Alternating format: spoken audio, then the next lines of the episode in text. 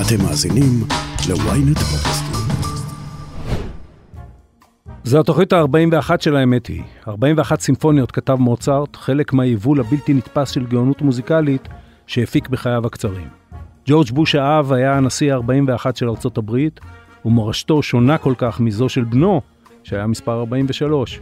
לנו היהודים, 41 הוא לא מספר מבשר טובות. בשנת 41 לספירה נולד הצורר טיטוס, ובמחצית השנייה של שנת 1941 הנחה אדולף היטלר להיערך ליישום הפתרון הסופי של השאלה היהודית. עם מה שקרה אחר כך אנחנו מתמודדים עד היום, ועליו נדבר גם עכשיו. האמת היא, עם עופר שלח. מלחמת העולם השנייה הסתיימה לפני 77 שנים. ניצולי השואה שעוד חיים בינינו הולכים ומתמעטים. משנה לשנה השואה היא פחות אירוע ממשי ויותר מושג, כלי בידיים של מי שרוצה להציב את עצמו בצד של הצדק המוחלט, ואת האחר בצד השני, פוליטיקאים, מחנכים, אוהדי כדורגל שקוראים אחד לשני נאצי. השואה היא היום שדה קרב של הזיכרון. דוקטור ליאת שטייר לבני מלמדת לימודי תרבות במכללת ספיר, ועוסקת בפנים השונות של הזיכרון, בייצוג של השואה בתרבות, באומנות, אפילו בהומור. וכשאתה בשדה הקרב הזה, כל מילה היא תאונה, והקלישאה והצדקנות אורבות מאחורי כל פינה. ליאת שטייר לבני, שלום. היי.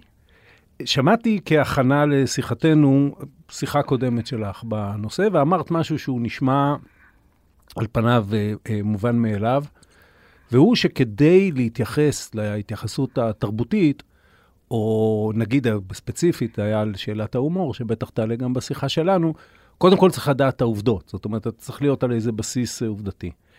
אה, האם לא נכון שעצם הדיון על העובדות של השואה כבר מביא אותנו לאיזה שדה של, אה, של פוליטיקה, של ויכוח, כשאנחנו בכלל שואלים מה באמת קרה שם בין, בשנות מלחמת העולם השנייה?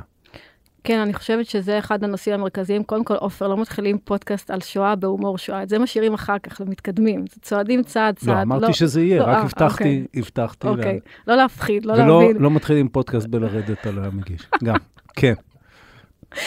בקיצור, אני חושבת שאחד המאבקים הכי גדולים היום, מדברים מה יהיה אחרי הניצולים וזיכרון השואה והכול, אני חושבת שהרבה אנשים לא מבינים שאחד המאבקים הגדולים ביותר היום זה על העובדות. ואני חושבת שאנשים לא מבינים את זה כאן, כי אנחנו בארץ מגישים, מרגישים את זה מאוד בטוח. אנחנו יודעים, אנחנו הרי לומדים על זה מגיל הגן וכדומה, ובתי הספר ונסיעות לפולין. יש לנו איזה מסד נתונים מאוד מאוד בטוח, ואז יכולים להגיד, כן, הדורות הבאים, אולי זה יהיה כמו יציאת מצרים, אבל אני חושבת שבאיזשהו מקום אנחנו מאוד בטוחים בעצמנו. את, ועכשיו- את, את, את בטוחה? לא. את בטוחה שאנחנו בטוחים בעצמנו? אני אגיד, אני אגיד למה. רגע, שנייה, כן, שנייה. אוקיי. כשיוצאים החוצה אל העולם החיצוני, זה משהו אחר לגמרי. שם אתה נתקל במפגנים מזעזעים של בורות, חוסר ידע, זלזול ועיוות תמידי של העובדות. עכשיו, אחד הדברים או סתם שהתעסקתי בהם... הכחשה, או סתם הכחשה. וזה עוד אני כן. עוד אומרת, בוודאי, חוץ מהמכחישים ודייוויד אירינג ומטונפים כאלה שטוענים שבכלל לא הייתה שואה וזה הכל המצאה של יהודים. וזה... אני מדברת על העניין של הבורות והחוסר ידע שמתודלק על ידי אלגוריתמים של רשתות חברתיות. אחד המאבקים הגדולים ביותר שלי שניסיתי לנהל בזמן האחרון, זה נגד מה שקורה בוויקיפדיה. אם אתה פותח ויקיפדיה בכל מיני ערכים שקשורים בשואה, זה פשוט אי אפשר להאמין. כמויות הדיסאינפורמציה, ואני מזכירה לך שאנחנו נמצאים בעידן שאנשים כמעט ולא קוראים ספרים, המקור הראשון שהולכים אליו זה ויקיפדיה. שקרים ושטויות שקשה להאמין. אני אספתי כמה דוגמאות, שלחתי לדני דיין, אה, שעומד בראש יד ושם, ואמרתי לו שאני חושבת שכרגע התפקיד המרכזי של יד ושם צריך להיות קודם כל להקים איזשהו צוות מאבק בנושא הזה, כי מזה ניזונים הדורות הבאים. הם ניזונים מזה שהפולנים הם תמימים ולא עשו שום דבר. במקומות כמו יד ובנה, שהשכנים הפולנים רצחו את השכנים היהודים, לא יודעים בדיוק מה קרה שם, זה כנראה הגרמנים, ודיסאינפורמציה בשפות אחרות שהיא פשוט מזעזעת, כולל זה שהיה מחנה השמדה בוורשה, אחרי הגטו, שבו נרצחו כ-200 אלף פולנים בגז. זה אחד הנושאים הכי קשים שיכולים להיות, ובתוך המאבק על הזיכרון זה שם. ואם אתה בואי- רוצה לחזור בואי- רגע לארץ, רגע, רגע, שנייה. קודם כל תני לי ברשותך רק את התפקיד הקטן של לנהל פה. אה, ואני אני אגיד שאני אני רוצה למקד את זה ברשותך, כי הרי הנושא הוא רח, באמת רחב מני ים, והידע שלך הוא גדול, אה, וה, והנושא בוער בדמו של כל מי שעוסק בו, זה ברור לי לגמרי. אני רוצה למקד את זה בנו. אוקיי. כי אני אטען, וזה חלק מהעיסוק הכללי שלי, שאנחנו אה, קודם כל צריכים בהרבה מאוד דברים וגם בנושא הזה להפנות את השלוש אצבעות כלפי עצמנו, לסדר את עצמנו, ואז אני מסכים איתך לחלוטין על המאבק בעולם. מסכים. אה, ואני אגיד שגם אצל עצמנו, מהיום הראשון, עוד מימי בן גוריון, הסוגיה של מה קרה, החל ממה קרה וכלה באיך אנחנו מתייחסים עם מה קרה, היא סוגיה שמתייחסים אליה התייחסות פוליטית, התייחסות מעשית, התייחסות שיוצאת מתוך אינטרס כזה או אחר, ו, ומזה גוזרת באמת את, ה, את התשובות שאנחנו נותנים, ולא ההפך. נכון. תמיד, מההתחלה, זה עוד לפני זה, זה עוד מ-33 מהסכם העברה, שכינו את מי שעסקו בהסכם העברה נאצים, ואחר כך בן גוריון אל מול הימין ואל מול בגין בהסכם השילומים. הסוגיות האלה, החלוקה הפוליטית בין ימין ושמאל בנוגע לשואה, או השימוש בשואה כדי להתנגח פוליטית, זה לא משהו שהמציאו מנהיגים עכשוויים, כי אני חושבת שיש נטייה מאוד גדולה לצעוק בכל דבר שקשור בזילות השואה, או שימוש בשואה, או פוליטיזציה של השואה, ביבי ביבי. בסדר, אז הוא היה בשלטון 12 שנים, אבל לתלות את זה רק בו, זה פשוט לא לא נכון. קודם כל, זה לא רק הימין, זה גם ימין וזה גם שמאל, ודבר שני, זה בטח ובטח לא התחיל עם שלטונו של ביבי, אלא התחיל בהחלט בשנות ה-30 אל תוך שנות ה-40. זה משהו שמלווה אותנו מעבר ל-70 שנות מדינה. תמיד זה היה בן שם. בן גוריון, אם, אם נחתוך לרגע את, את מה שקרה אה, לפני המלחמה, ונתייחס לשנים הראשונות של מדינת ישראל, בן גוריון השתמש בביטוי אבק אדם בפרהסיה. זאת אומרת, מבחינתו, אה, ואני אומר את זה עכשיו לא בשביל להתווכח עם בן גוריון, אלא בשביל לחזור ולהגיד ושתרחיבי את זה. אה, אה, אמור לי מי אתה, ואמור לך מה עשית מהשואה. טוב, אז קודם כל העניין הזה שאנשים אוהבים לנפנף בו, אבק אדם, כן, נכון, הוא אמר את זה, אבל אתה קצת מוציא את זה מהקונטקסט וצריך להכניס את זה נכון. לקונטקסט נכון. קצת יותר רחב. אז התפיסה הזאת שניצולי שואה הגיעו לארץ וכל ה-650 אלף איש שהיו כאן באו ועמדו והצביעו להם ואמרו להם, אתם הלכתם כצאן לטבח, אתם עשיתם, זו תפיסה שנורא ככה גוברת בשנים האחרונות עוד פעם, מתודלקת דרך רשתות חברתיות ושיח נורא נורא שטחי. אבל המצב היה הרבה הרבה יותר מורכב. קודם כל צריך להזכיר, חייבים להגיד, שהיה כאן אבל גדול. מי שנרצחו היו האחים של, הידידים של, החברים של, העיירות של, מעל 90% מהאנשים שהיו כאן בקום המדינה היו אשכנזים. מי שהם השאירו מאחורה זה אנשים שנהרגו, קודם כן. כל, זה דבר אחד. דבר שני, הייתה עזרה מאוד גדולה למי שהגיעו. דבר שלישי, כן היו ביטויים מאוד מאוד לא יפים ותפיסות מאוד קשות בנוגע ליהודי אירופה, ואבק אדם היא בהחלט תפיסה אחת מיני רבות. אבל, מי שאוהבים לצטט את זה, גם שוכחים להגיד שאחר כך, כשהוא הגיע למחנות העקורים וראה שם את האנשים, אמר שזה אנשים ציונים יקרים. זה המושג, ציונים יקרים. ואם הוא אומר ציונים יקרים, אתה כבר מבין שהכיוון הוא כיוון אחר.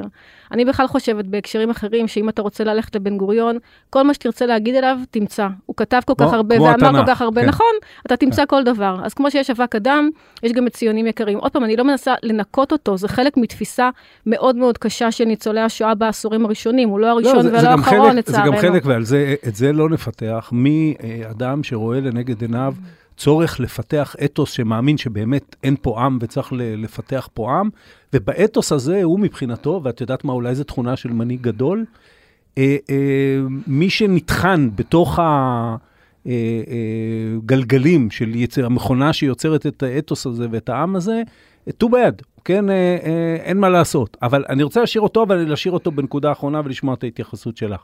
אני הרבה חושב על השילומים. ולא הייתי בזמן הזה, קראתי על זה לא מעט.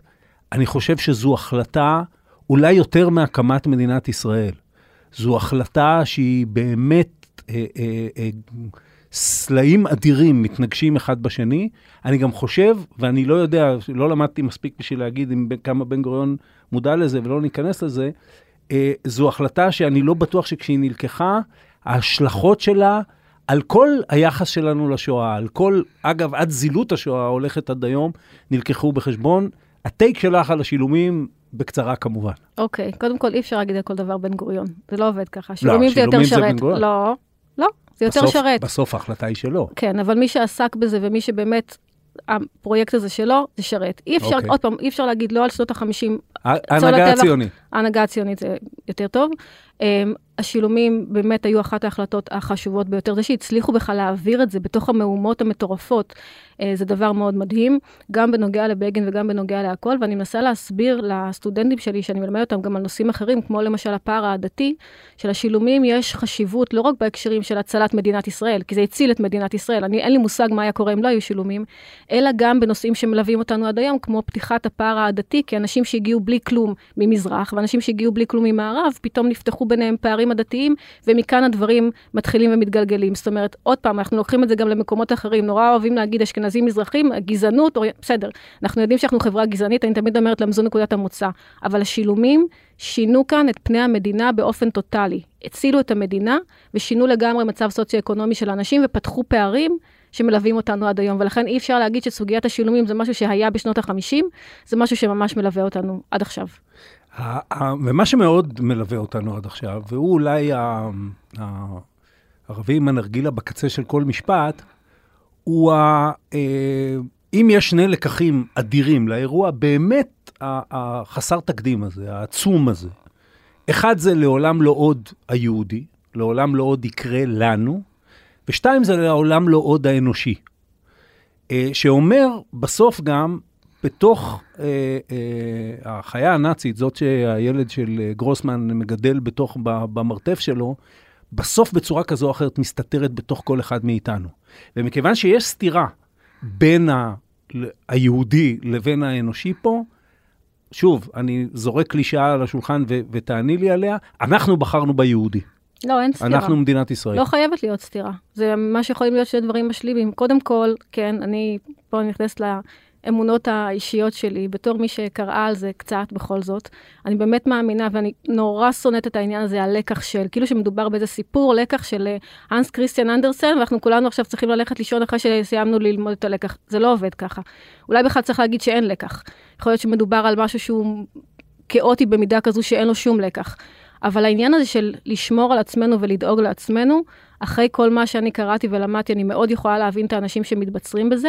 אני לא יכולה להבין למה זה חייב לסתור את האוניברסלי. אתה יכול למצוא, עוד פעם, ברור שיש סתירות מסוימות, אבל אתה כן יכול למצוא איזושהי דרך מלך בין לשמר את הלקח היהודי ולדעת שאתה צריך לדאוג לעצמך, אחרת אף אחד לא ידאג לך. ודרך אגב, אני מניחה ששמת לב איך זה עלה עכשיו בכל הסוגיה של אוקראינה, איך אנחנו ישר מנכסים את זה לעצמנו ואומרים, אתם רואים, להם אף אחד לא עוזר, אז אם לנו יקרה משהו, ואז כל תודעת השואה שוב צפה וכל הפחדים שלנו שוב צפים. ובצד השני, מצדיקים לחלוטין, ברוב דעת הקהל הישראלית, את זה שישראל לא נוקטת עמדה מוסרית, כי העולם לא נוקט עמדות מוסריות כלפינו, אז אנחנו לא ננקוט עמדה מוסרית ונתנהג בתבונה מדינית שאצלנו היא, היא נחשבת בכלל אנתמה, היא בכלל אה, אה, ניגוד מובנה לתפיסה מוסרית. נכון, אני חושבת שתודעת השואה מדריכה את החשיבה שלנו הרבה יותר ממה שאנחנו יודעים. התפרסם היום אה, סטטיסטיקות שאומרות שחצי מהיהודים בישראל מפחדים משואה שנייה. כבר קראתי את זה לפני כמה שנים, גם ב-2015, עכשיו יש אה, דוח חדש בעניין. זה מדריך את המחשבה שלנו בצורה שאנחנו פשוט לא מבינים ולא יודעים עד כמה. זאת אומרת, בן אדם לא קם בבוקר ואומר, אוקיי, איך תודעת השואה שלי תדריך אותי היום? אבל אני חושבת שזה כל כך עמוק בנו. יש איזה שיר, שכחתי את הזמר, שאומר זה ב-DNA שלנו. זה ב-DNA שלנו וזה מדריך אותנו לכאן או לכאן. עכשיו, זה יכול להיות לכיוון היהודי, זה יכול להיות לכיוון האוניברסלי, וזה יכול להיות גם דרך אמצע שאומרת, אוקיי, אני צריך לשמור על עצמי כיהודי, אבל אני יודע שיש עוד אנשים לידי, שגם להם אני צריך לדאוג בתוך העולם הזה. אפשר לייצר את זה. אני רוצה לזכור את הנקודה הזאת שאמרת, כי אנחנו נגיע לחלקה של מערכת החינוך בזה שיש חרדות שואה כאלה גדולות אה, אצל אה, דור צעיר. ואגב, אה, מ, מ, לא, לא יודע, ממרום, משפל גילי, אה, כמי ש... אה, אני גדלתי בשנות ה-60, בשנות ה-60 הצד של הגבורה היה הרבה יותר אה, חשוב מהצד של השואה, אם נעשה את זה, זה ואני מרגיש את ההבדל הזה ב, ב, ב, בסיפור שמספרים עליו. אבל אני רוצה עוד להתעכב על נקודה מהשיח הקודם, והיא זו. אני זוכר שיצא סרט שואה של לנצמן בשנות ה-80. זה היה אירוע לאומי. הסרט, אה, למי שלא, זה מאזיננו היותר צעירים, אה, זה סרט של תשע שעות. וחצי. אל תיקח ממנו עוד 30 דקות. הוא מרתק, אני ישבתי תשע שעות בעיניים פעורות, זה, זה אגב לא הוקרן במכה אחת, זה הוקרן בפעמיים, היית קונה כרטיס לשניהם, ועורר את הוויכוח, ויכוחים עצומים בעיקר סביב זה, שלנצמן, אם באמת להכניס תשע וחצי שעות לתוך uh, משפט, מתאר את האירוע הבירוקרטי העצום שנקרא השואה. וכשאתה מתאר אירוע בירוקרטי עצום, ומראיין אנשים שהיו אחראים על תנועת הרכבות, ואפילו לא שמו לב שיש יהודים ברכבות האלה, הוא רק היה צריך שהרכבת מ... מ או האירוע הבלתי נתפס שבו יהודי סלוניקי זוכים לנסוע לאושוויץ ב, ב, על חשבון המדינה הגרמנית, כי אין כסף, אי אפשר להמיר את הכסף, ושהם לא ייסעו על חשבונם, כמו שקרה ל, ליהודים האחרים. אז אתה אומר, כן, אתה, אתה מאוד מחזק את הצד האוניברסלי של זה. והטענה אז כלפי לנצמן, ואני חושב שהיום היא הייתה נשמעת עוד יותר, זה איפה היהודים פה.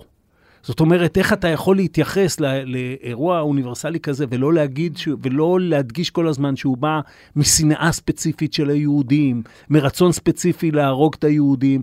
אני חושב שהיום, תגידי לי מה את חושבת, זה היה מתקבל עוד הרבה יותר גרוע, כי היום הצד הספציפי, הצד שאומר זה קרה ליהודים, וזה יכול לקרות רק ליהודים, והשואה הזאת היא שלנו ולא ניתן אותה לאף אחד, הוא הרבה יותר חזק אצלנו ממה שהוא היה פעם. אני לא יודעת אם הוא הרבה יותר חזק, אני חושבת שדווקא היום יש אה, יותר נטייה, או ניסיון לפחות, להשמיע גם קולות אחרים. זה הרבה פעמים מושתק, יש עם זה הרבה פעמים בעיות, אבל כן קמים כיום אה, חוקרים, אה, אני לא יודעת אם לקרוא להם אמיצים או לא, אבל הם בטח פורצי דרך בהקשרים האלה שאומרים, אוקיי, שואה, בסדר, הכל טוב ויפה, אבל אנחנו צריכים להסתכל גם לכל הצדדים האחרים. תסתכל למשל על הרצאות שיש היום, השבוע, בהקשר של יום השואה, השואה הארמנית שמדברים עליה. הם כותבים לי עבודות, למשל, על השוואה בין מה שקרה לידידים האמריקאים לבין מה שקורה, מה שקרה בשואה. זאת אומרת, דווקא בעניין הזה, יש קולות שמאפשרים לדבר על זה, לצד, אתה יודע, זה תמיד שני דברים מקבילים, לצד קולות שמתבצרים ואומרים, השואה, אין דבר כזה, אי אפשר להשוות את זה לשום דבר אחר, וצריך אך ורק להדגיש את הצד היהודי שבה. זה שני נתיבים שמתקיימים במקביל, הם לא באים אחד על חשבון השני. אז בוא נדבר באמת, זה מביא אותנו למערכת החינוך. תחושתי כהורה שילדיו צלחו איכשהו את מערכת החינוך הישראלית, וכמי ששומע היום אה, אה, הורים אה, שהילדים שלהם צעירים משלי. למשל, במערכת החינוך הישראלית, אני מכליל, אין מלחמת העולם השנייה, יש רק השואה. אין, יש תדהמה גדולה, נגיד עכשיו, אפרופו רוסיה-אוקראינה, כשאתה מספר למישהו את הנרטיב הרוסי, של אנחנו איבדנו יותר מ-20 מיליון איש, ונשאנו על גבנו את הניצחון במלחמת העולם השנייה, ולא מכבדים אותנו בשביל זה, יש כמעט עלבון מה, מהדבר הזה. במסגרת זה שיש לימוד של העולם וההיסטוריה של העולם דרך הפרספקטיבה היהודית בכלל. אה, אה, אמ, מתי זה מתחיל? כי זה לא היה ככה פעם. מתי, את יכולה לסמן את זה? אני חושבת שזה כן היה ככה פעם. אני חושבת שברגע שאתה מאפשר, או ברגע שאתה משמיע צפירה, אוקיי? אתה משמיע צפירה, ובצפירה הזאת צריכים, היא צריכה איזושהי התייחסות. השאלה אם הגננת אומרת משהו לילדים או לא, זה תלוי בה. כשבא שי פירון וניסה לסדר את זה, הוא ניסה לסדר תחום שהיה מאוד מאוד מאוד פרוץ בהקשרים האלה. כי יש גננות שהיו אומרות, אנחנו נשמע צפירה בזה, תתעלמו, תמשיכו לשחק הרגיל. ויש גננות, כמו שאתה בוודאי יודע, שהיו שולחות, אה, כמו שקרה לפני כמה שנים, את הילדים הביתה עם טלאי צהוב על החולצה. צריך היה להסדיר את התחום הזה. אני לא חושבת שאי פעם אפשר היה להסתיר את זה, והיה תלוי בבן אדם שעומד מולך.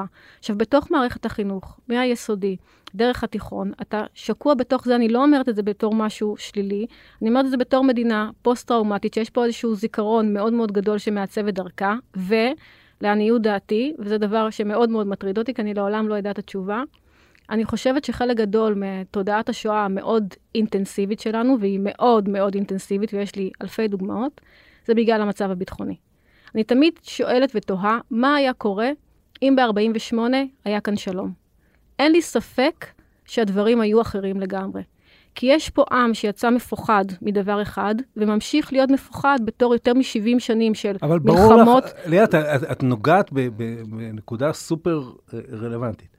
אה, הדבר הזה מש, אה, משומר ומועצם, ורטוריקה, אני גם לא רוצה להיכנס לענייני כן ביבי, לא ביבי, אבל נתניהו זה אדם שהתייחס לחמאס במונחים של נאצים, כשאנחנו יותר חזקים מהחמאס בערך פי 700.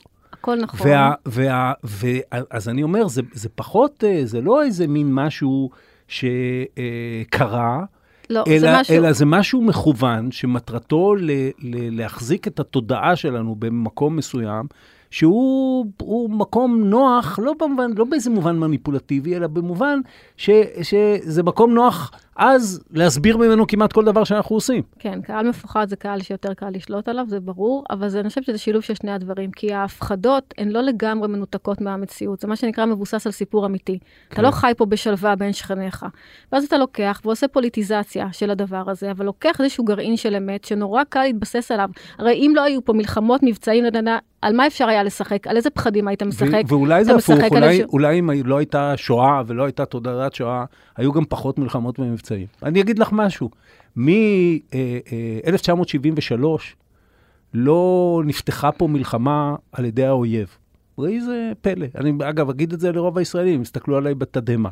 היו פעולות, אני לא מקל, אני רוב עיסוקי בחיים ענייני ביטחון, עסקתי בזה גם בבמה הציבורית, אני עסוק מאוד בבניין הכוח של אה, מדינת ישראל, ועדיין אני, אני אומר שהאם אה, לא, אני שואל, האם לא, את אומרת כאילו, המצב הביטחוני מתחבר לשואה ומייצר את זה, ואני אומר, אולי פלוס, תודעת לא, השואה לא, פלוס... מתחברת למצב הביטחוני, אולי המפלצת הגדולה בחדר זה תודעת השואה. אפשר לחבר את שני הדברים, אין ספק שעם רדוף ועם מפחד מתנהל אחרת, אין ספק. באמת שאין ספק, אבל עוד פעם, אני לא אומרת את זה, לא, אנחנו לא על כס המשפט כאן, ואני לא מאשימה כן. אף אחד, אני חושבת שאנחנו עברנו... לא, נכון, הכס ששואל מה, מה, אם זה נכון, והאם, לא, לא אם אני, זה צודק, אלא אם זה נכון, ואם אנחנו צריכים להמשיך ללכת בדרך. אני לא חושבת שאפשר לשאול אם זה נכון. זה משהו שהוא הרבה יותר גדול מאם זה נכון. אם ראית לאחרונה בהארץ, הייתה את הכתבה על העוברים המוקפאים, כן. שאנחנו לא מסוגלים לזרוק. כן. ולמה אנחנו לא מסוגלים לזרוק? מה כן. התשובה?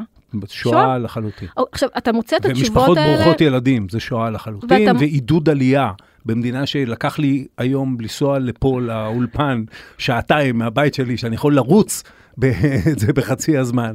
זה, זה שואה לגמרי. ואיסוף אה, אוכל ואגירה והרבה מאוד דברים אחרים, ויש את כל הדברים האלה. אנחנו לא יכולים להשתחרר מזה, ושוב, אני לא אומרת את זה בתור משהו מאשים, זה די ברור. היסטוריה, מה זה קרה, זה לפני 70 שנה, מה זה 70-80 שנה? זה כלום. איך אפשר להשתחרר מזה? ואולי לא צריך להשתחרר מזה. כי אנחנו באמת צריכים להבין שבתור עם יהודי שנרדף לאורך כל השנים, אנחנו צריכים לייצר איזשהו מקום שבו אנחנו שומרים על עצמנו, מגנים על עצמנו, מגיעה לנו מדינה בזכות עצמנו, וזה אני אומרת לך בתור מי שנסעה לפה גם בדרך הארוכה של הפקקים, וכשאני רואה את הדגלים שתולים לכבוד uh, יום העצמאות, ואני רואה דגלים מתנפנפים ברוח, זה גומר אותי כל פעם מחדש מהתרגשות. הכי קלישאי, הכי שיכול להיות, אין לך מושג אמיתי כמה זה מרגש אותי. זה פשוט, ואני לא יכולה להבין מעבר לזה, בתוך התודעה המאוד מצומצמת שלי, איך יכולים להיות חוקרי שואה שלא מתרגשים מהדבר הזה. זה מר... אני לא יכולה להסתכל על הדגל מתנפנף, זה חייב להיות גם עם רוח, אתה יודע, כדי שהוויז'ואל יהיה ברור, כן. ולהתייחס לזה כמשהו מובן מאליו. וזה חייב להיות ביום, לא כמו היום שאנחנו מקליטים את זה, שיש כזה אובך שאת לא רואה דגל מחמישה מטר. בדיוק, בדיוק. אה, לגמרי, אני לגמרי אה, מקבל את זה, אבל בוא, בואי לשנייה, מה אכפת לנו, נקפוץ חזרה לבן גוריון.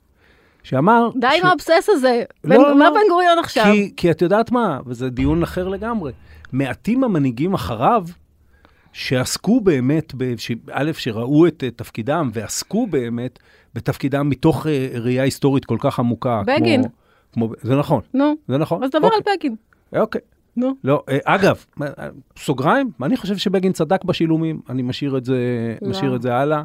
זה פודקאסט? אחר, נריב לא. על זה לא. כמה שעות. Uh, או, או אני לא יודע אם הוא צדק, he had a point,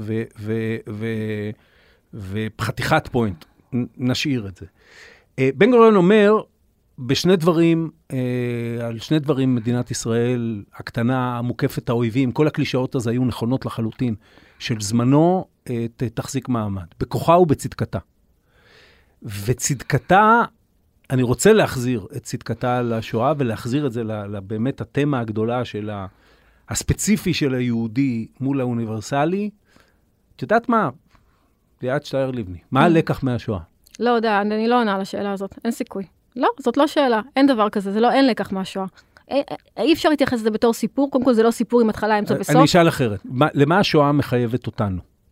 מדינת ישראל שאת גאה ו- ומתרגשת מהדגל שלה, ואת ואני כישראלים. אני חושבת לשילוב של היהודי והאוניברסלי שדיברנו עליו קודם. קודם כל, בוודאי לדאוג לעצמנו, לדעת שמגיע לעם היהודי מדינה משלו, ולדעת שיש אנשים אחרים לידינו שגם הם עוברים דברים, וצריכים גם להכיר בהם, בצדק שלהם, בסבל שלהם, וכן, למרות כל הסתירות, הדברים האלה כן יכולים לעבוד ביחד. אני רוצה שנייה רגע לפתח את העניין כן. הפוליטי הזה, כי זה מאוד חשוב לי. כן. הנושא הזה של השימוש בפוליטיקה, שאתה אוהב להגיד בן גוריון, בן גוריון, השימוש הזה של השואה ופוליטיקה שהתחיל, נגיד מימי בן גוריון, אם אנחנו שמים את הסכם ההעברה בצד, זה משהו שמאוד חשוב להדגיש, שקיים גם בימין וגם בשמאל. כי עוד פעם, נוצרת איזושהי תחושה שכל הזמן הימין משתמש בזה עוד פעם בגלל 12 שנות ביבי, ושימוש אינטנסיבי, באמת אינטנסיבי בשואה. אבל השמאל משתמש בנושאים האלה לא פחות. יש לך למשל משלהי שנות ה-70, גל של סרטים עלילתיים, שמשווים בצורה הכי ברורה שיכולה להיות, אני מזכירה לך, זה סרטים ישראלים, רובם מומנו על ידי הקרן לעידוד קולנוע ישראלי, משווים בינינו לבין נאצים. יש לך ספרים שמתעסקים בעניין ואומרים את זה בצורה מאוד ברורה. אני ראיתי הרבה פעמים כשהסתכלתי בעיתונות, זה היה דבר פשוט מדהים, שאני רואה שבחלק הראשון איזשהו כותב דעה, אני לא אזכיר פה את שמו, מתנגח בפוליטיקאי בימין כזה או אחר, שעושה שימוש בשואה ומוזיל את השואה, והחצי השני של המאמר הוא משווה בינינו לבין נאצים, ומה אנחנו עושים בשטחים, ומה, מתוך איזשהו חוסר מודעות טוטאלי.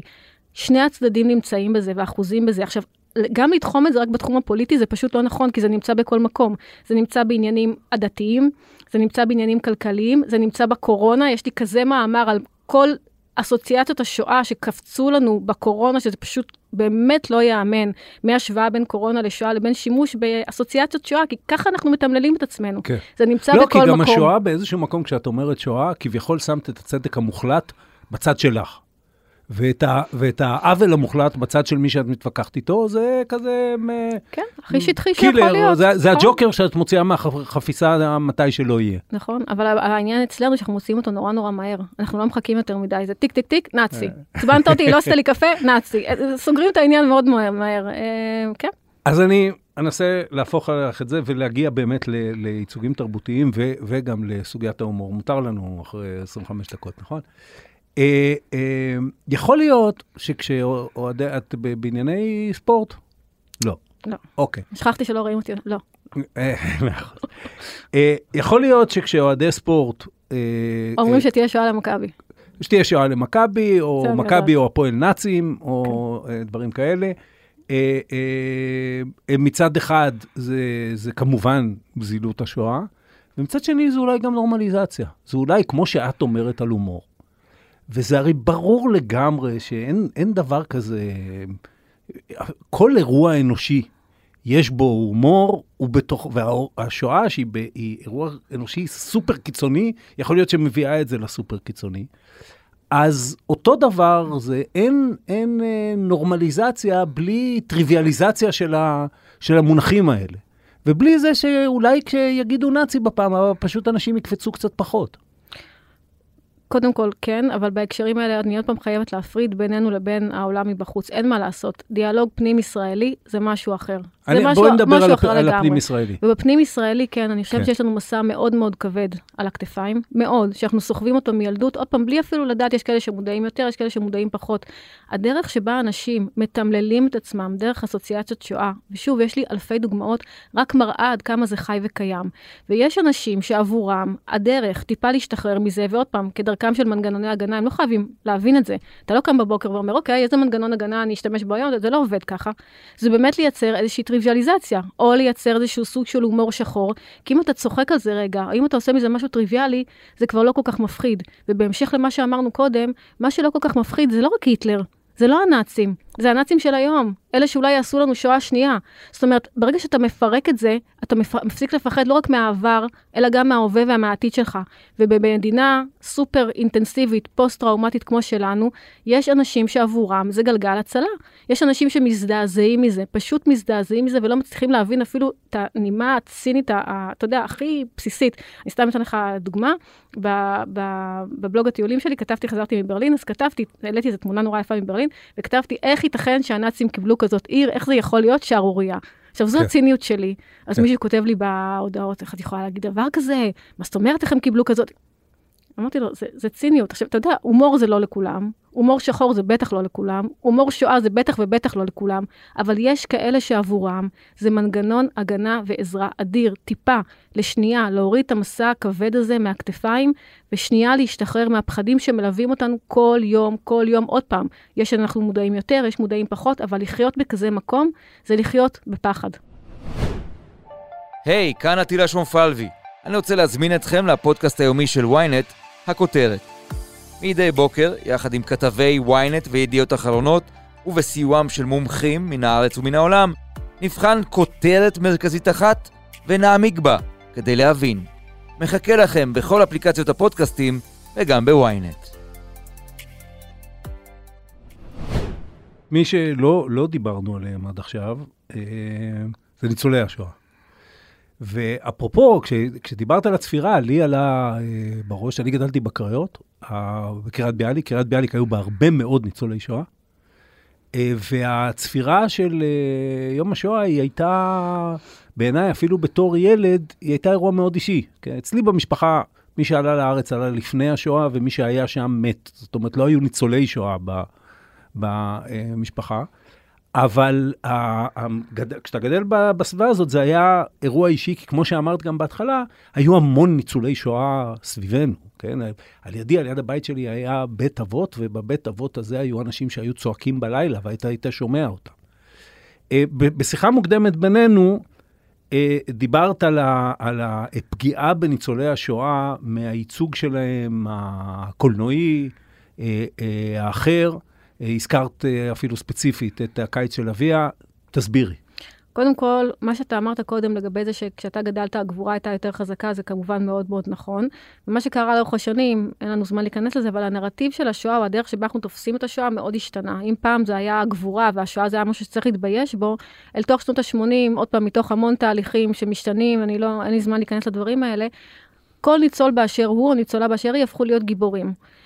עצם זה שניצלת, אתה הופך להיות uh, גיבור, שורד, והעניין הזה עם הגבורה הלך והתמסמס. ובתוך השינויים האלה, אחד הדברים הכי מפליאים שקרה זה שהקולנוע העילתי נשאר בשלו. הקולנוע העילתי, תמיד אומרים שיש עד משפט אייכמן, הייתה שתיקה וכל מיני דברים כאלה, כמובן לא היה ולא נברא. לא הייתה שתיקה, לא היה דיבור כמו עכשיו, אבל בוודאי לא הייתה שתיקה, ואתה רואה תוצרים תרבותיים שמוכיחים לך שלא הייתה שתיקה. קולנוע מההתחלה הראה את ניצולי השואה בתור דמויות של אנשים דבויים. בעיות מנטליות מאוד קשות, אבק אדם, אם אתה רוצה, שמגיעים לכאן ומשתקמים בעזרת אנשי הארץ. לא בעזרת הכוחות הנפשיים שמוציאים מעצמם, אלא בעזרת אנשי הארץ. כל הסרטים האלה נועדו לפאר ולהלל... למשל, סתם לזיכרוני כחוב דמעת הנחמה הגדולה, בית אבי, אה, גבעה 24 עין העונה, קריה נאמנה, זה הכל סרטים של שנות ה-40 וה-50. כן. אה, וזה כמובן, זה סרטי תדמית, סרטי תעמולה. זאת אומרת, ארץ ישראל היא, היא המקום המרפא, אוקיי? fast forward, 50 שנה, הגענו לפוסט-ציונות. הפעם הציונות היא כבר משהו שצריך להתבייש בו, לבקר אותו, ואז הסרטים, גם משלהי שנות ה-70, לוקחים איזושהי תפנית. אנשי הארץ הם אנשים אלימים, אגרסיביים, שזורקים את ניצולי השואה לשוליים, לא מתייחסים רק מה לא השתנה. התדמית השלילית של ניצולי השואה. ואני בדקתי יותר מ-70 שנות קולנוע, ואתה רואה בסרטים שנעשו בשנות ה-80, 90, 2000, עוד פעם, חולי נפש, לא מתפקדים, זו הייתה אה, זונה כדי לשרוד, והוא פדופיל, והוא לא מתפקד, והוא בשוליים, והוא... אבל אולי זה מפני שבטח אה, אה, אה, מדיום כמו קולנוע, זה הסיפור שהוא יודע לא, לספר. לא, הצהוב מוכר זה לא סיפור, מכיוון, אתה יודע איך יודעים שלא? כי יש כן. סרטים אחרים מצוינים, שבהם ניצול השואה, מעטים מאוד, שבהם כן. ניצול השואה הוא לא כזה, ועדיין הסרט, אה, מפתיע, עובד, ללכת על המים, וואו, הוא לא משוגע, הוא לא ניצול, סרט מדהים, אוקיי? אפשר לעשות סרט שבו ניצול השואה הוא לא משוגע, מדהים, פשוט אי אפשר להאמין. משהו בקולנוע העילתי זה משהו פשוט לא נתפס, והסרט הקיץ של אביה מבחינתי זה באמת תמרור אדום, בגלל שזה סרט חינוכי שנלמד במערכת החינוך. וזה סרט שמציג את הניה, ניצולת השואה, בתור אישה משוגעת, חולת נפש, שמתחילה את הסרט בזה שהיא יוצאת מהמוסד, ומסיימת אותו בזה שהיא חוזרת למוסד. אין לה שום יכולת לחיות בחברה, אוקיי? ואז אני שואלת את עצמי, ושאלתי את משרד החינוך, שלא נתן לי מספיק תשובות בעניין, האם על ברכי המידע הזה אתם רוצים לחנך את הדור הבא? תכף לא יישאר כאן אף אחד. מה שיישאר זה הסרטים. הסרטים זה כן. בסיס, זה בעיקר סרטים ריאליסטיים כאלה, זה לא סרט אה, פנטסטי על אה, זומבים במאדים. כן. זה מה שאתם רוצים ללמד את הדורות הבאים? אין לכם מספיק סרטי דוקו, סרטים בסרטים אחרים להראות את המורכבות של אנשים שחיים צלקות נפשיות ועדיין מקימים משפחה, עושים קריירה, מגדלים ילדים. אגב, כשחקרת הסרט- את זה, אה, גם שאלת, אה, עשי- עשית מחקר בקרב ניצולי השואה על ההתייחסות שלהם לעניין הזה? של הקיץ של אביה? אה, ב- של סרטים? ל- של כל הייצוג הזה לא. של ניצול שואה שווה אה, אה, בן אדם מעורער בנפשו. לא, אבל uh, בתוך העדויות של ניצולי שואה, הם המון פעמים מספרים שהקליטה שלהם בהקשרים האלה, הקליטה הבין-אישית הייתה מאוד מאוד בעייתית, uh, לא האמינו להם הרבה פעמים, או לא רצו לשמוע את הסיפורים שלהם, או הדבר הגרוע ביותר, אמרו, כן, גם אנחנו מאוד סבלנו פה, אתם יודעים, בריטים וערבים וזה, היה כן. לנו מאוד מאוד קשה. ואז, ברגע שהם שמעו את התשובות האלה, הרבה פעמים הם נגררו על השתיקה שנמשכה הרבה שנים, עד שהם יצאו לפנסיה, ואז בגלל גם שינויים אחרים התחילו לדבר. אבל אה, כן, זה בתוך אקלים תרבותי מאוד בעייתי. אוקיי, וכשאת אה, נגיד הולכת למשרד החינוך עם הדבר הזה, מה את שומעת? צריך לבדוק את כל התשובות המערכות האלה, צריך לבדוק, לא יודעים, לא עושים את זה מהיום למחר, לפי דעתי זה עדיין שם. הילדות שלי שהיו ביסודי, היו צריכות להכין בוק ריפורט על הדברים האלה, על הסרט הזה, כמובן שהתעצבנתי מאוד, ככל שהתעצבנתי הם כמובן יותר רצו לצפות בסרט, אז הם הלכו לצפות בזה בסתר, הם ידעו שאצלי הם לא יצפו בזה, וכן, ועשו את הבוק ריפורט הזה, והנקמה, אני עושה פה מירכאות כפולות כזה באוויר, quotes, למי שאתם לא רואים, אה, שלי הייתה שבספר שלי, שקראתי לו הר הזיכרון נזכור במקומי, על הכריכה, שמתי uh, ציור שהבת הגדולה שלי, היום היא בת 16, אז היא הייתה בכיתה ד', ציירה ביום השואה, כי רציתי להמחיש מה קורה במערכת החינוך. אתה רואה ילדה בכיתה ד', שישבה וציירה, קודם קוראים לזה ימי השואה, זה לא יום אחד, זה ימים. כן. מציירת אנשים יורים אחד בשני, נאצים, מתים, אחד, וזה ילדה בכיתה ד' יושבת ומציירת ביום השואה, כי אמרו להם, שבו וציירו שואה. אוקיי? אז זו הנקמה הקטנה שלי. וזה, זה, את, מה שאיכשהו מתקשר לי לפרשנות שואה כמו טרנטינו, שבסוף היהודים מנצחים. כן, אני זה- לא יודעת- אני לא יודעת אם אצלם ניצחו. הם רק הרגו אחד את השני, אני לא לא שאלתי אותה אז מי ניצח. זה היה מספיק גרוע לראות את זה, הציור הזה. זה, היא, היא, מה שהיא למדה זה לחבר את פחדיה, ובעיקר את פחדיה הגדולים, למילה הזאת שואה. כן, אז, ואחד הדברים שהכי הרגו אותי בהקשר הזה, אם כבר מדברים על זה, עוד פעם, אני לא מאשימה, אבל אני חושבת שכן צריך לשאול פה שאלות ולבדוק גם באיזה גיל צריך לתווך את הנושאים האלה. הקטנה שלי, שהיום היא בת 15, התעוררה באזור יום השואה בלילה בסיוטים, וכששאלתי אותה מה קורה, אז היא אמרה שהיא חלמה שהיא מתחבאת, והאנשים הרעים באו לרדוף אותה, ואז הם תפסו אותה כי רק הקוקו שלה הציץ. ואז הסתבר שיום לפני זה סיפרו להם על אנה פרנק. אוקיי? אז איך אתה רוצה שאנחנו נצא בסדר מהדבר הזה אחר כך? אתה מבין למה, תוך מה אנחנו גדלים? אני מדברת איתך פה על הדור החדש, אוקיי? אז... שאני- ששוב, אני, אני זה, רק כי זה, זה כל אחד וה, והפט פיו שלו, כן, מה שמעצבן אותו. אה, הם לא לומדים במערכת החינוך כלום על מדינת ישראל. כלום. כי זה כבר מחלוקות פוליטיות, ימי מדינת ישראל. ו- והשואה, לכאורה, התחלנו עם זה בזה שיש, אבל לכאורה זה, זה נקי, כי יש שם, זה, זה, זה אירוע טהור. גם אפרופו ה, ה, מה שדיברת על אה, ייצוגים תרבותיים, בעיקר קולנוע, יש רשע טהור. כן, בשואה יש רשע טהור. בשואה יש קורבנות טהורה. אין אה, דרך להאשים את קורבן השואה בקורבנותו, ואין דרך לגאול אה, אה, בן אדם שירה למוות, העמיד אנשים באופן שיטתי על בורות, או כמובן הפעיל תא גזים, אין דרך לגאול אותו מרשעותו. לא, תמיד יש דרך לספר סיפור בצורה מורכבת יותר. אני לא חושבת שעושים את זה, אבל אני גם לא בטוחה שהלימוד של השואה, ב... בטח בתיכון, הוא כל כך אינטנסיבי כמו שאתה חושב. עוד לא הגעתי לזה עם הילדות, אני אודיע לך. אז אבל אה, אני חושבת. שהם העבירו את זה לעבודות עכשיו. אני לא בטוחה אפילו שזה חלק מבגרות חיצונית, הרי כל הזמן רק מורידים ומורידים להם בגרויות, בסוף עוד המורים ייבחנו במקומם, אני לא יודעת בדיוק מה קורה שם, זה, זה הכיוון. אני לא בטוחה שזה עד כדי כך אינטנסיבי. אני חושבת שהאינטנסיביות הרבה יותר גדולה, זה למשל בתוך המסע לפולין, שזה שוב או, אה, עסק, עסק לפולין. סבוך. יחסך למסעות לפולין. זה, תקשיב, חשבתי על זה כל כך הרבה, גם כאימא וגם כחוקרת, והפכתי בדעתי עשרות אלפי פעמים בתוך הדבר הזה. כל פעם שחשבתי שאני הולכת לכיוון אחד, הלכתי לכיוון השני. ובסופו של דבר, אני אגיד את הדבר הכי טיפשי, שלפי דעתי הוא הכי נכון. אני חושבת שזה נורא נורא תלוי במדריך או במדריכה, וזה נורא תלוי בילד או בילדה. זה כל כך אישי עד כדי כך. כי אני- יש, יש כאלה שזה יכול לפגוע בהם, לצלק את נפשם וכדומה. יש מדריכים אה, נפלאים, יש מדריכים איומים שעושים מזה פשוט תיאטרון זוועות ובלהות, ובאמת דברים איומים. באופן כללי, בתוך דור שמתנתק מהשורשים, מהיסודות, אה, אני כן בעד שייסעו, אבל שוב, זה צריך להיות עם אנשים מתאימים, ועם יותר אה, הכנה פסיכולוגית לילדים, כשבודקים מי באמת מתאימים לדברים האלה ומי פחות, אם אפשר בכלל לעשות את הדבר הזה, כי זה משפיע על כל אחד ואחת אחרת לגמרי. אז אני אגיד לך מניסיונו של מי שכן עבר את זה כהורה, לא, כשאני הייתי בגיל לא היו מסעות לפולין. אה, אה, הייתה לי התנגדות אה, אינסטינקטיבית לדבר, למסחרה שלו, למסחרה בכל המובנים, החל מהמסחרה הכספית וכלה במסחרה של כל התהליך שמוביל לזה וכן הלאה. וכשהילדים שלי חזרו, הבנתי שלילדים שגדלו במדינה החזקה ומדינת וה, השפע שהילדים שלי אה, גדלו בה, יכול להיות שבדרך אחרת זה לא היה נוגע בהם. נכון, גם אני חושבת את זה. ואני חושב שבסופו של דבר, כמה שבאמת, ברמה העקרונית, זה, זה מעצבן אותי, ברמה המעשית, אני חושב שעלתה התועלת על הנזק. גם אני חושבת ככה. כי עוד פעם, אני רואה גם, עוד, בגלל שלא קוראים ספרים, בגלל שאני יודעת שלא יהיה לזה תחליף, זה לא שאומרים, אוקיי, אז תשבו בבית ותקראו ספר היסטוריה ותבינו, לא, הם לא ישבו ויקראו ספר היסטוריה. ואז יכול להיות שבאמת הדרך היחידה להסביר להם, וזה מתקשר לדברים הקודמים שאמרנו, שזה לא מובן מאליו.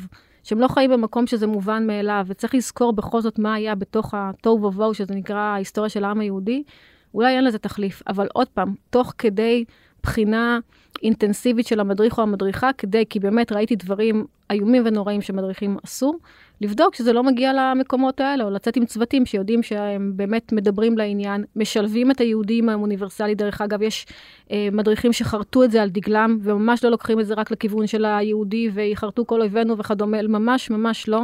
עושים עבודה מאוד מאוד יפה, ואני חושבת אה, כמוך ש... השילוב הזה הוא בהחלט שילוב שצריך לתת לילדים בגיל הזה. לסיום, דיברת על, ה, על המעברים שההתמודדות עם הזיכרון עברה לאורך השנים. לאן, את, אה, לאן זה הולך? איך אנחנו, אם נהיה, נסתכל על זה בעוד 20 שנה? אני לא יודעת כמה יצליחו, אבל קודם כל משתמשים בכל האמצעים הדיגיטליים האפשריים. אז עכשיו יש אה, הולוגרמות של ניצולי שואה, ויש וירטואל ריאליטי עם ניצולי שואה, זאת אומרת, אתה שם משקפיים ואז אתה בעצם הולך אחרי ניצול שואה או ניצולת שואה, אתה הולך אחריהם באושוויץ וממש אה, חי את המסע יחד איתם. אה, משתמשים בכל מיני דרכים אחרות, כמו למשל, ראיתי היום בבוקר, ראיתי, יש אה, בכאן חינוכית, הוציאו עכשיו לקראת יום השואה, זה נקרא כל עוד בלבב, סדרה לילדים שמתעדת את המסע לפולין וכל מה כן. שקורה שם. שאני לא, לא ראיתי, אבל קראתי שזה, לקחו סדרת נעורים ושמו אותה במסע לפולין. נכון, וגם uh, קראתי את uh, כל ההסתייגויות בנושא, אבל אני חייבת להגיד לא, לך שאני... לא, אני, אומר, אני דווקא לא אומר את זה בהכרח בהסתייגות. אז זהו, אז אני, אז אני ראיתי, וקודם כל אמרתי לעצמי, ב... נכון, כן. אמרתי לעצמי שאני חושבת שהילדות יאהבו את זה, ואני צריכה להראות להם כדי לראות אם זה אכן ככה, ואני חושבת שהם נגעו באומץ בדברים שבאמת קיימים שם. אז הם הראו ילדים שותים שם, כן, נכון, הם שותים שם, אז הם הראו שעושים שם צחוקים. נכון, עושים צחוקים, כי כשלוקחים ילדים בני 17 למחנות ריכוז וגטאות לשעבר, מה אתם מצפים שיעשו? אני חושבת שהם דווקא נעו בצורה מאוד uh, יפה, ראיתי רק פרק אחד, אני אומרת, על הקו הזה, אז הולכים למקומות האלה, הולכים כמובן לרשתות החברתיות, כמו ה story של uh, אווה וכדומה, ואני חושבת שרק ילכו ויפתחו את העניין הדיגיטלי. השאלה, אם בתוך כל העניין הזה של הדיגיטציה והאלגוריתמים ורשתות חברתיות, מבחינת תוכן, מה, מה יישאר? האם באמת... יבואו עם איזשהן שאלות חדשות, עם איזשהם נושאים חדשים. כי למשל, בעניין ה story של אווה, כל ההוא-הא וכל הדבר סביב זה, בסופו של דבר ה story של אווה, שלא משנה, היה דיון באינסטגרם בשואה לפני זה, הוא בעצם לקח וקיבץ שם הרבה דברים שהיו כן. לפני זה, עם טוויסט ככה מאוד יפה, אבל הסיפור... הוא סיפור שואה, מה שנקרא קלאסי, וסליחה שאני אומרת סיפור שואה קלאסי, הסיפור הזה של ההידרדרות, החיים לפני הנאצים, מגיעים הנאצים, זה לא סרט שבאמת מטלטל את זיכרון השואה או תודעת השואה ואומר, בוא נשאל שאלות קשות. אוקיי? יהודה אלקנה כותב ב-88, בוא נשכח את השואה. למה? כי עושים בזה שימוש פוליטי. וואו, זה לקחת, אתה יודע, לוקח מדיום ישן, עיתון, כן. וכותב שם שאלה מטורפת. ארנון גולדפינגר עושה סרט דוקומנטרי, מדהים, אדירה. שהוא מראה מערכת יחסים בין סבא וסבתא שלו לבין שני נאצים שהמשיכה גם אחרי המלחמה. זה מפוצץ לך את המוח, אתה, איך יכול להיות? אז אני תוהה אם באיזשהו מקום הצורה לא מחליפה את התוכן. והניסיונות לא, כל הזמן... תסבירי לי, כי אה, למשל מה שאמרת על הסרט, לא ראיתי אותו. אבל בעיניי זה, זה אמירה, קודם כל זה סיפור אנושי מרתק. נכון, והתפקיד של הקולנוע הוא קודם כל לספר סיפור. נכון. ושנית, זה גם אמירה מדהימה, זאת אומרת, נכון. האדם הוא חיה כל כך נכון. מורכבת שהדבר הזה יכול להתקיים. נכון, וזה, אבל זה בדיוק העניין, שמשהו שנחשב עכשיו כבר, כן, מדיום ישן, דוקו, בא ושואל שאלות נורא קשות. משהו שנחשב מדיום ישן, עיתון, יהודה אלקנה בא ואומר, אנחנו נפסיק, בוא נשכח את השואה, כי עושים פה שימוש לא נאות. ואז עם כל הדברים החדשים, ואינסטגרם וה story של אווה, אתה באיזשהו מקום אתה הולך לסיפור הבסיסי, הרגיל, הידוע, ונמנע מלשאול את השאלות הקשות שמרחיבות את הזיכרון. ארנון גולדפינגר בסיפור שלו מרחיב את הזיכרון, יהודה אלקנה הרחיב את הזיכרון. הסרט המעולה הסודות של עאידה, אני לא יודעת אם אתה ראית, ואם לא ראית מאוד מאוד כדאי לך. אה, מרחיב את הזיכרון, כי זה מה, אני לא רוצה לעשות ספוילר, אז אני לא אגיד, לא משנה. זה סרט שגורם לנו לשאול מחדש בכלל מה זה ניצולת שואה, אוקיי? אנחנו רגילים לניצולת שואה, לשאול מחדש מה זה, שוב פעם, זה דוקו, זה כאילו כבר מדיום ישן. ואני מפחדת שבאיזשהו מקום כל ה... virtual reality וכל הדברים האלה יחליפו את הצורך בלשאול שאלות חדשות, לפתוח את הזיכרון לנושאים חדשים ולאתגר את המחשבה שלנו, קצת לצאת מהקיפאון שלנו ומהגבולות המאוד מאוד ברורים. אני מקווה שזה לא יהיה. אז בשביל זה דיברנו כל כך הרבה זמן. ליאת שטייר לבני, תודה רבה. תודה. עד כאן עוד פרק של האמת היא. כדי להאזין לפרקים הבאים שלנו, אתם מוזמנים לעקוב אחרינו בוויינט או באפליקציית הפודקאסטים האהובה עליכם. דרגו אותנו באפל פודקאסט וספוטיפיי, תשלחו את הפרק לחברים. עורך הפודקאסטים הוא רון טוביה, הפקה ערן רחמני, על הסאונד גיא סלם. אני עופר שלח, ניפגש בפעם הבאה.